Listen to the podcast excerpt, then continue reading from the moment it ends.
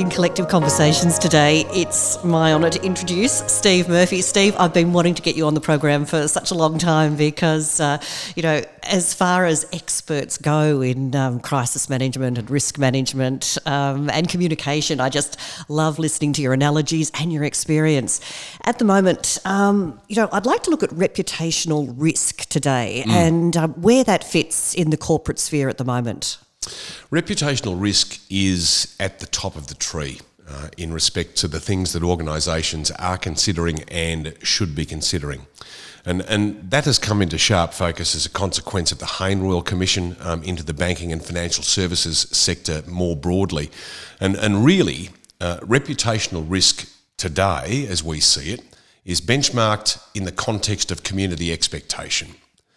Not what an organisation might expect of itself, not what an organisation might perceive to be its raison d'etre, not what an organisation might perceive to be as its culture, but it's how the outside sees a particular organisation. And it's what they're calling today, having the skills for an outside-in view of what we do, irrespective of who we might be. So how does that work within a company to take that outside-in view? There's some honest questions that have to be asked there. Yes, there are, and I think that's the role of consultants primarily. And it's not just small boutique consultancies, but certainly larger firms. It might be KPMG, it might be Deloitte, it might be Ernst & Young, who have broadened out their offering into a whole range of areas in terms of consultancy. And it is beneficial to have outsiders inside an organisation for periods of time because they can take a more critical view of what's going on. They can take a more critical view of people and process. They can take a more critical view of culture programs, diversity, human resources, because at the end of the day, they don't have to deal with the internal politics. And it is recognising that every organisation, no matter what it is and no matter how good it is, they all have internal politics. And that tends to sometimes cloud judgment, and it also tends to heighten the level of self-interest. So let's go through a company that you were working with, the 7-Eleven, reputational risk, the disaster when they're underpaying so many staff members. So take us through the different steps of how that played out. 7-Eleven was a very challenging exercise going back a couple of years. I should say at this point, to make advances and to make improvements and to make change, you need strong leadership. You can come up with the best strategies, you can come up with the best plans, but unless you have strength of leadership to have those things approved and implemented, then you don't go very far. And in the case of 7-Eleven, they were very fortunate to have a very strong leader, Michael Smith, the chairman of the company, whom I worked closely with for a couple of years. And Michael was adamant that the organisation was going to be open and transparent and honest and frank and forthright, not with just those outside the organisation, but with everybody inside the organisation in dealing with the problems that they had. Their problem, simply put, was that franchisees were underpaying their staff. These were not staff that were directly employed by the corporate entity 7-Eleven. They were employed by franchisees, which legally meant that 7-Eleven was not responsible for it. So the first question becomes, well, do we take a legal path and say, well, no, actually, this is not our legal responsibility, so therefore it is up to the franchisees, the employers of these staff, to rectify the problems that have emerged? Or do we view it more broadly and say, well, if it happens in our name, 7-Eleven, irrespective of whether we are legally responsible, then we're accountable for it? And that was the strength of leadership that was shown by Michael Smith to say, well, no, these things have happened in our name and we should take degrees of accountability for the things that have occurred. And we proceeded on that basis, right? So what Michael was effectively saying is that reputation is as important to us as our legal obligations are in respect to this matter. And I think that was the right way to proceed. Which is interesting because talking about reputation and risk, it is a huge cost, but you know, going back, how do you put a figure on reputational risk risk itself? Because in its very term, it was never considered a value. No, that's right. Risk was always always sat within the purviews of chief financial officers, and they would make assessments about financial risk to a business. So what's the financial risk of merging with entity C? What's the financial risk of taking over entity A? What is the financial risk of doing a spill and fill of key personnel across the organisation? I mean, all of those sorts of things. But it was very rare for an organisation to put a dollar value on reputational risk, because it is a very hard thing to actually value. People are now saying and seeing that as a consequence, again, of the Hoyne Royal Commission into the banking sector and the financial services sector, the challenges that were confronted and successfully dealt with by 7-Eleven, that yes, there is a cost to not managing reputational risk. Now, that might well be in the form of customers taking their business elsewhere. It might well be in this day and age of social media, where you have activists encouraging investors not to invest in a particular organisation, which then might diminish shareholder value. So yes, there is a real cost potentially to not adequately and properly dealing with reputational risk. Now, you spoke about strong leadership too is very important. And let's go back to the 7-Eleven when you said, yes, the strong leadership decided that it was in their name. Yep. But you said that it was the franchisees. So we've got all these layers then that we have to communicate with and get that message across and bring them on board. How does that happen? Well, this is when you have to do away with the command and control concept that here is the message, here is the position, and everybody will abide by it. That kind of process doesn't work very well anymore. People like to be involved. People like to have skin in the game. And if you want advocates for change, if you want advocates for resolution, you're more likely to get them if you give them skin in the game, by involving them in the development of the strategy, by involving them in the development of the messaging, by involving them in the development of reputational positioning, because they have buy-in and they see it then as part of their raison d'etre. They see it as part of their professional standing to see this program through, or to see a strategy through, or to see a plan through. And I think that is the most effective way these days to be able to meet those challenges, meet the risks, put in mitigation plans, take advantage of opportunities as well. It's not just about risk. And before we came on, you talked about the integrity of the message. So that sort of slides into what you were talking about. You know, explain that a bit more, as the integrity of that message that people need to get on board. The integrity of the message, and by that I really mean that it's the antithesis of what we used to call in the 80s and 90s spin, when everybody who was involved in communications was variously referred to as spin doctors, and not in a positive way. And community expectation has moved on a lot in the last decade particularly. And you can't fool people all of the time. And Australians particularly are very good at smelling something that's not quite right. And they can smell it a long way off. And these days they have plenty of opportunity to be able to expose it, to debate it, to criticise it, to talk about it, to advocate against it. It's this small thing called the Internet of Things and social media. And you just can't afford to ignore all of that, and you can't afford to not be engaged in it, which is why the integrity of the message becomes so important. Is it true?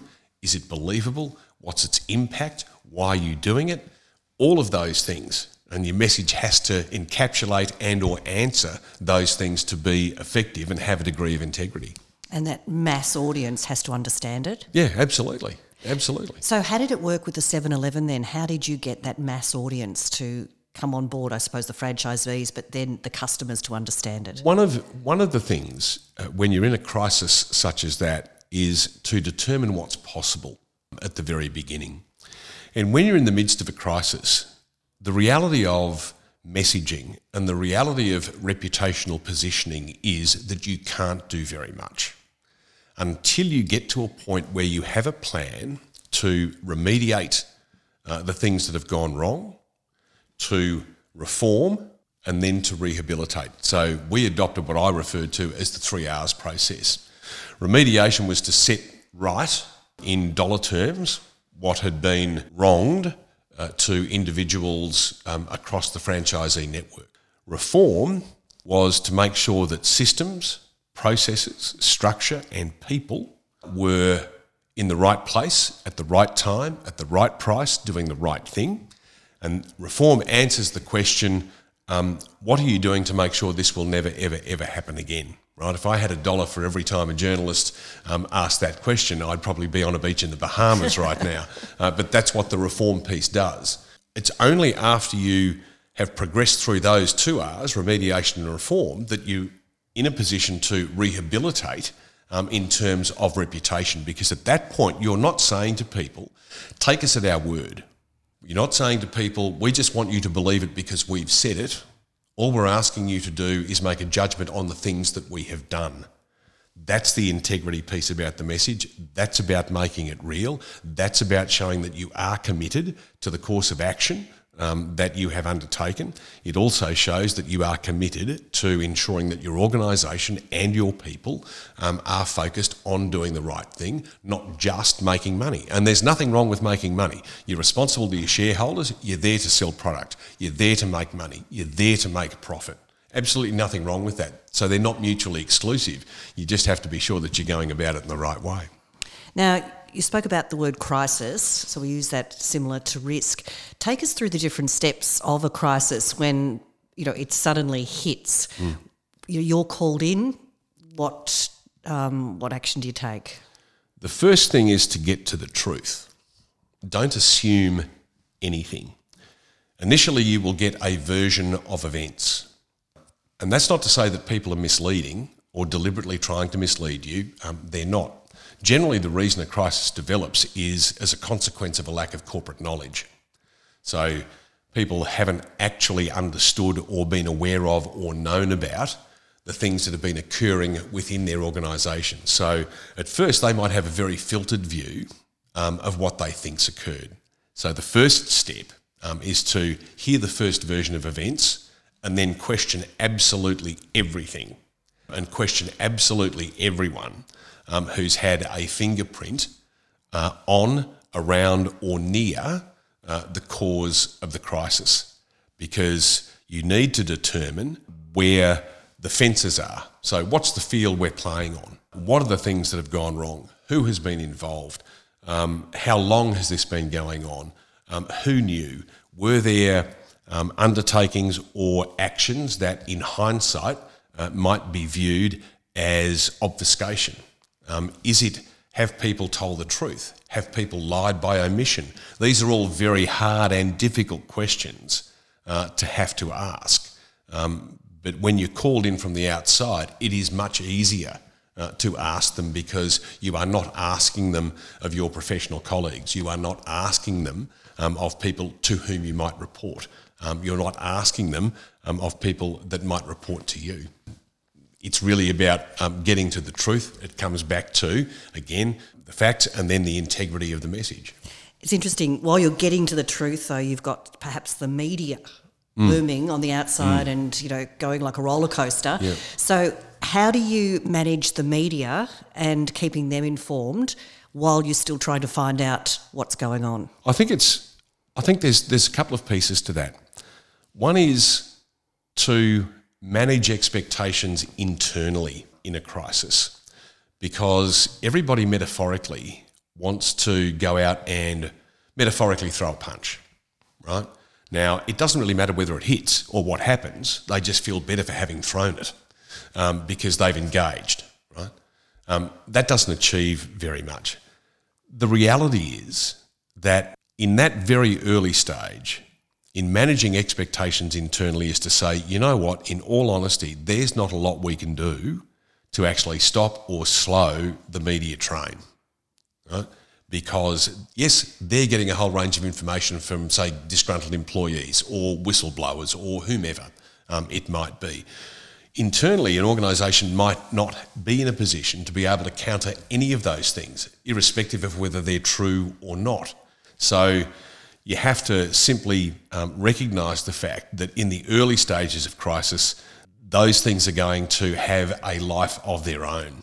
It's what you do to be able to put some building blocks into place to build an argument a little further down the track, right? So you actually are dealing in facts. If you wade into it too early, you make a number of assumptions and they are proven then to be wrong, then your media coverage will be significantly worse, and it will be significantly worse for significantly longer. 72 hours is normally the number or the figure I hear when a crisis breaks, that you can more or less say to your client, look, 72 hours, it's going to be a rough ride. Is that... Do you believe in that? Or? No, I've never believed in the 72 hours because, look, as a baseline or a benchmark, and if that provides some degree of positive hope, for an organisation or for your client, then yes, I guess good luck to you. But I have never imposed a timeline. Certainly not 72 hours. Certainly not 24 or 36 or 48. For the simple reason that.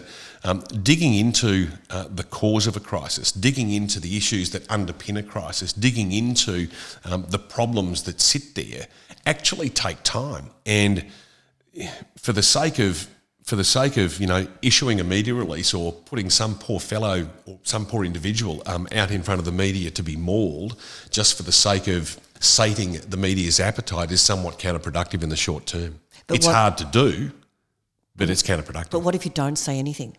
Oh, I don't think it's a matter of shutting up shop and not engaging at all. I think it is a case of being very cautious. It's a case of saying, this is what we know to now. We are doing an enormous amount of investigation and work to uncover the facts behind what's occurred. And when we are in a position to make sound statements based on good knowledge, based on good intelligence, then we'll be continuing to advise our shareholders, we'll be continuing to inform our staff, and yes, we will be engaging with the media as and when we can and as is appropriate. And that then draws all of the usual questions which you're not in a position to answer, and you simply can't answer them, and you go back and you keep restating your case as you know it to that point. Does it satisfy the media? No, it doesn't. But nothing would in the early stages of a crisis. That's the simple fact. Now, Steve, you've had plenty of experiences in crisis and he said, she said, and reading things in the media that have been fact or fiction through. Let's go back now to the Kennett years because we can't not have you in and not talk about that, the Kennett Revolution. You were part of that. Take us through when you first joined and some of the highlights along that road. Oh, gee. I first started when the former Premier regained the Liberal leadership from Alan Brown in 1991. So we had a year and a bit in opposition before we got to government. And 1992, of course, was seen as the unlosable election that, Kennett would win in a hand canter because, the Labor government was terrible, and it was terrible, because there was a joke going around at the time under Joan Kern's premiership, which was, what's the capital of Victoria? And the answer was $1.10 because the place was broke.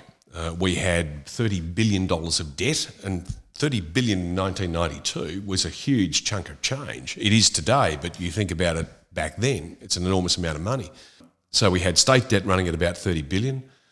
We had budget deficits of between $1 to $2.2 billion out over the forecast, so-called forecast out years, which would have been 92.3, 93.4, 94.5. So there was an enormous challenge in front of us.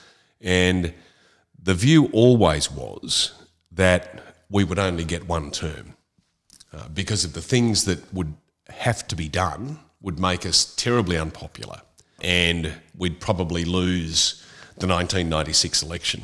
And we operated for 4 years in the belief that we wouldn't be re-elected in 1996. So how did you and Jeff Kennett manage the media during that time to get your message out? Mm-hmm. I'm not sure that I so much managed the media as I went along with the ride with him.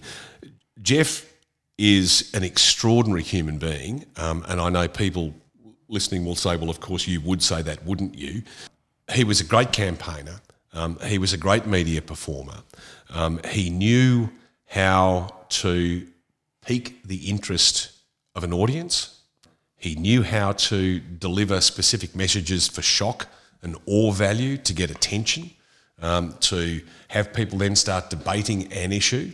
And he was one simply for engagement, no matter where, no matter what. There wasn't a day, I don't think, in the first 4 years that we didn't go out and do a doorstop, a media conference, a breakfast presentation, a lunch presentation, a dinner presentation. We would even on a Sunday, we'd go down to a park near his home and do a media call on Sunday afternoon, because he was always there. He figured the best way to do it was, I'm going to dominate the agenda, I'm going to keep talking about the things that I want to keep talking about, and I'm not going to allow anybody else to distract me or distract the government or distract the voters from the things that we're doing and things we're going to do, and I'll argue for them, which is what he did. Now, when we were talking about risk earlier on, you said it required strong leadership. Yeah. Does that still apply in politics as it does in business? And yeah, absolutely, absolutely. More so than ever, I think. So Jeff Kennett was a strong leader that allowed. Yeah, look, and I think there's a difference. There is a perception that he was a bully, and I spent 9 years with him. And he used to always jokingly say to me, mate, you do realise that you and I spend more time together than we do with our respective spouses, which was true at the time. But he loved debate, and he loved, for me and others, particularly members of his cabinet, to get up his grill and have a debate over proposed legislation, have debate over things that were going to cabinet. And he loved fierce debate. He initiated fierce debate. He respected fierce debate. But when it was all said and done, you've had the debate, and if you lose the debate or the debate doesn't go your way, you put the uniform on, you salute the skipper, and you get on with the selling of what has been agreed, because majority rules. And that, for me, is in one sense strong leadership. Having the courage, the confidence, the ability and the capability to encourage people to be as open and as transparent and as vociferous as they could possibly be. No acrimony, no payback, but here's an issue, or here's a challenge, or here's an opportunity. How do we prosecute it? How do we overcome it? What's the impact? What's the outcome going to be? Who benefits? Line all of those things up, and then we're going to go out and argue for it. That, for me, is strong leadership. And it applies just today in business or anywhere, really. Yeah, of course. And even, I think, more so in business today in one respect, because the audience that businesses are now pitching to are as broad as the audiences politicians have been pitching to for years, right?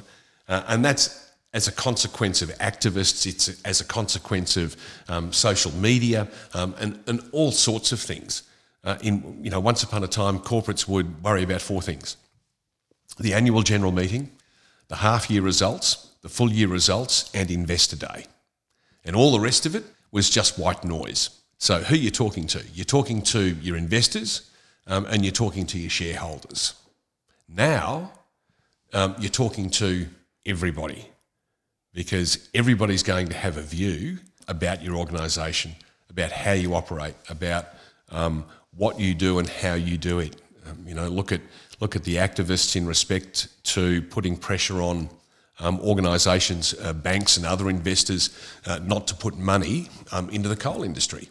Now, whether you agree with that or not is not the point in one sense. It just simply shows you that the breadth of audience that organisations have to deal with goes way, way, way beyond your simple shareholder base, which is what it used to be. And to be able to do that requires a broader view of the world. It requires an understanding of what community expectation is, and it requires leaders in organisations to be strong enough to take account of community expectation. That's not to say that you agree with every expectation that's put forward by community, but it is to say that you need to recognise it and be prepared to argue for and again your position as it might relate to it.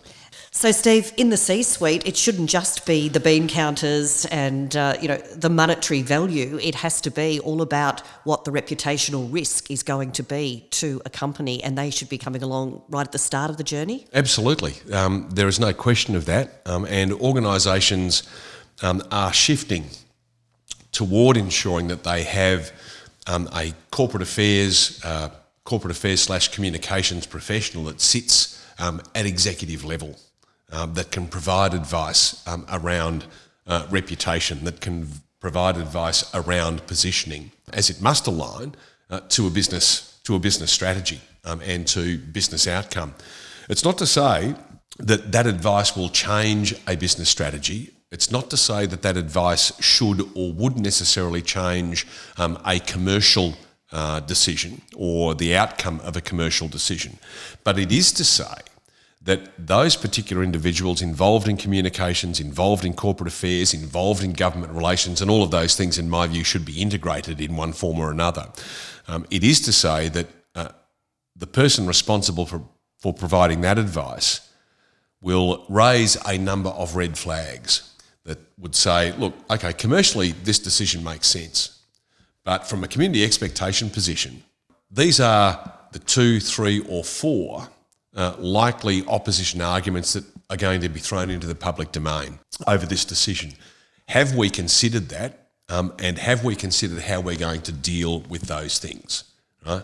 So in one sense, it's risk identification, it's risk mitigation. It doesn't necessarily mean that the advice given is going to change a decision that's been taken. And how often should a company review the risk reputation as part of its strategy? Ongoing. I don't think you can create a set and forget program with these things, because we see how things change so very quickly.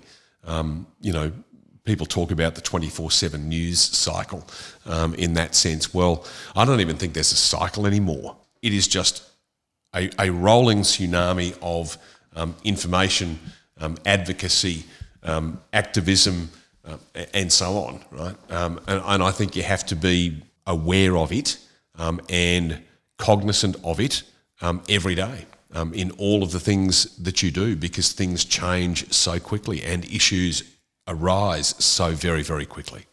And that says, well, okay, are we structured to deal with that? Do we have the personnel within our corporate affairs, government relations, communications functions that have broad spectrum experience, not just a particular experience in a nominated industry, but have they worked in politics? Have they worked in the media? Have they worked in consultancy? Because it gives you a breadth and depth of experience that you might not necessarily have internally, and that helps your outside-in view of the world. Now, we diverted off because we were talking about the Kennett years and how 96 was, you went into government thinking you'd only be there for 4 years and you had to make the tough decisions then. Yep. You succeeded. So what else happened after that? Well, we won, obviously, 1996. At that time, we won the second largest majority in Victoria's history, which was an enormous endorsement of what the Kennett government had done in its first term. And I think part of that was because people were starting to see the results. They might not necessarily have liked Geoffrey as Premier, but they respected him. They respected him for his strength of character. They respected him and the government for its purpose. And very much part of that was that if the Premier said the government was going to do something, there wasn't anybody in Victoria who didn't believe that's what the government was going to do. Integrity of message. Integrity of message. I think that's very much the reason why we won, and we won in the fashion that we did in 1996, which then enabled us to, you know, start to do a whole range of other things, as opposed other positive things, as opposed to the, as people described it, the slashing and burning of the 4 years between 1992 and 1996. And the second term was probably harder in one sense because expectation levels were higher.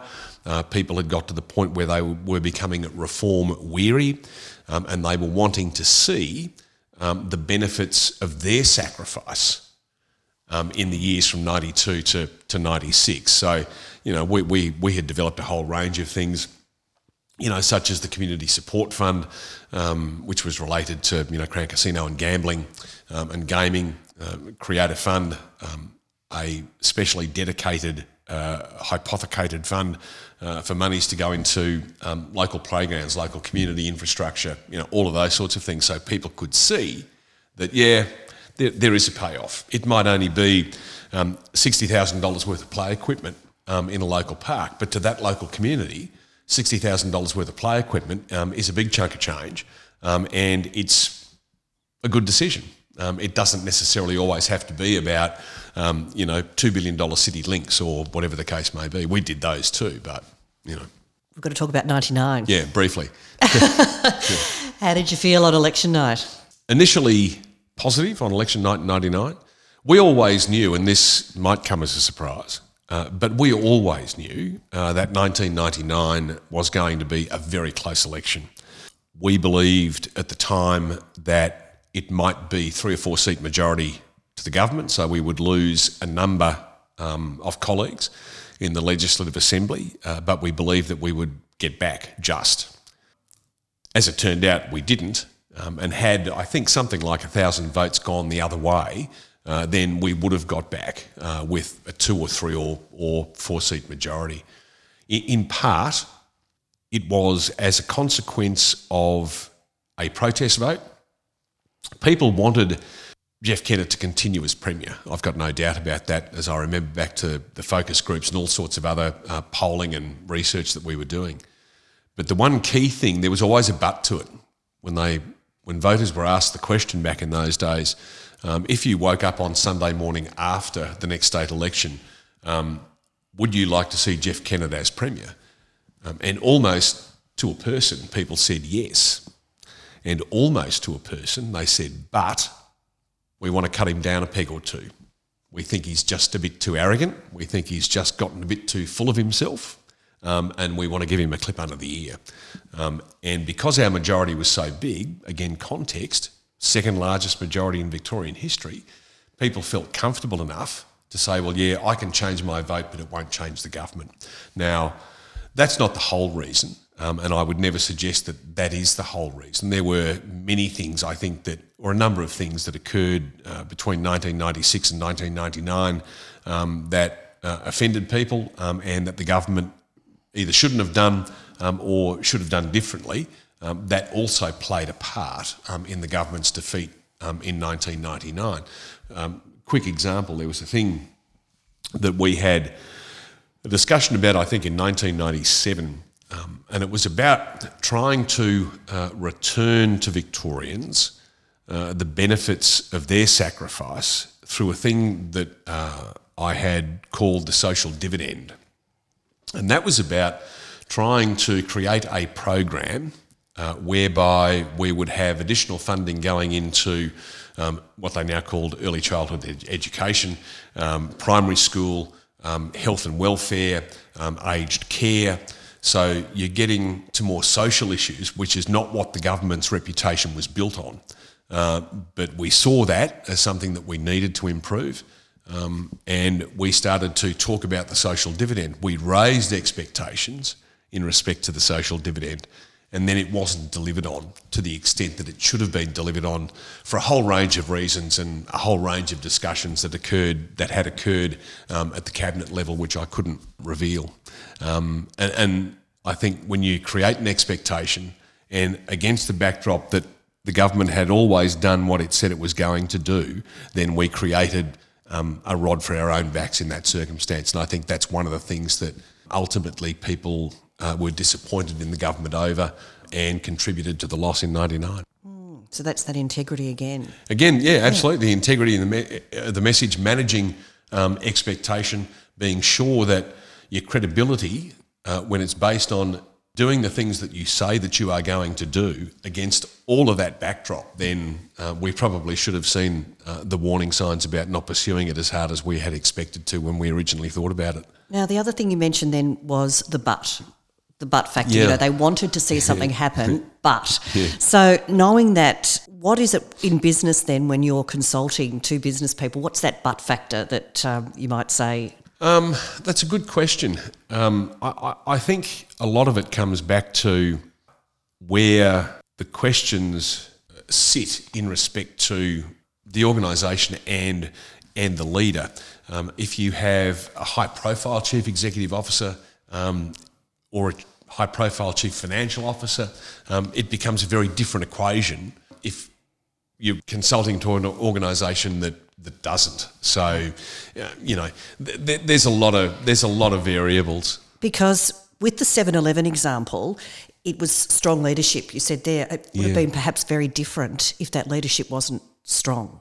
Oh, it would have been very different because the pressure that chief executive officers or managing directors are under normally, you know, business as usual, much less in a crisis situation, is just extraordinary. I mean, it is absolutely extraordinary. They have to think about the potential destruction of shareholder value. They have to think about the potential for class actions being launched. They have to think about the prospect of legal responsibility and what that means. They have to think about the prospect of being hauled before a Senate inquiry or a Royal Commission, and then being cognisant of what you can and can't say in respect to, you know, your listing rules, your regulatory obligations. I mean, there are so many pieces that come to the fore in all of that if you don't have a leader who is clear of thought, clear on vision, and has the strength to stick to it, because then you're done for. And I say that because why is that hard? People will say, well, that's what they should do, that's why they get paid the big bucks. Yeah, sure, absolutely. But they generally don't make these decisions in isolation and then, you know, come out of the cupboard and say, well, hello, this is what we're going to do. They receive advice from a whole range of people. And when you're getting advice, you will get a range of advice. And there will always be a lot of naysayers. There will always be some who will argue that you should be taking the path of least resistance. There will be others who will suggest, no, we stick to the road that's defined by our friends in the legal fraternity, and everything else doesn't matter. We won't worry about reputation because we know we can win in court. Well, yeah, that's true. You might win in court. But if you lose the battle in the court of public opinion, then, as I said before, the potential these days is that there is likely to be shareholder value destruction. There is likely to be reputational impact from activists or customers or suppliers. Even when you think about integrity of the supply chain, there's that word again. If you're supplying to an organisation, then you don't want your reputation sullied by something that the organisation to which you are supplying has done. Right? So you have to think of all of those things, and that requires, as I said, you know, very strong leadership in the face of all of the things that will be thrown at them in those circumstances. Steve, we've covered so much, and there's still so much more that I'd love to ask you about. Now, for people listening and they want to find out a bit more, or even you know, come to you for some advice and consultancy, where can they find you?